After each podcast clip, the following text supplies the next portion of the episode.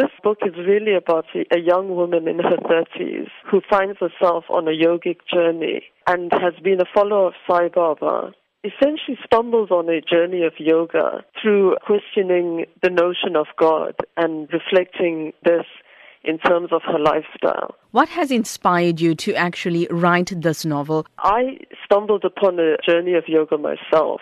And I wanted to share this notion of yoga with people, with readers, because most people assume that yogis are hermit-like people, you know, retiring to a forest and meditating, perhaps going to the Himalayas. And I wanted to reflect that it's possible to embark on a journey of yoga in, in normal city life so, what then can be expected at the launch this weekend? I'm hoping to give a bit of a speech.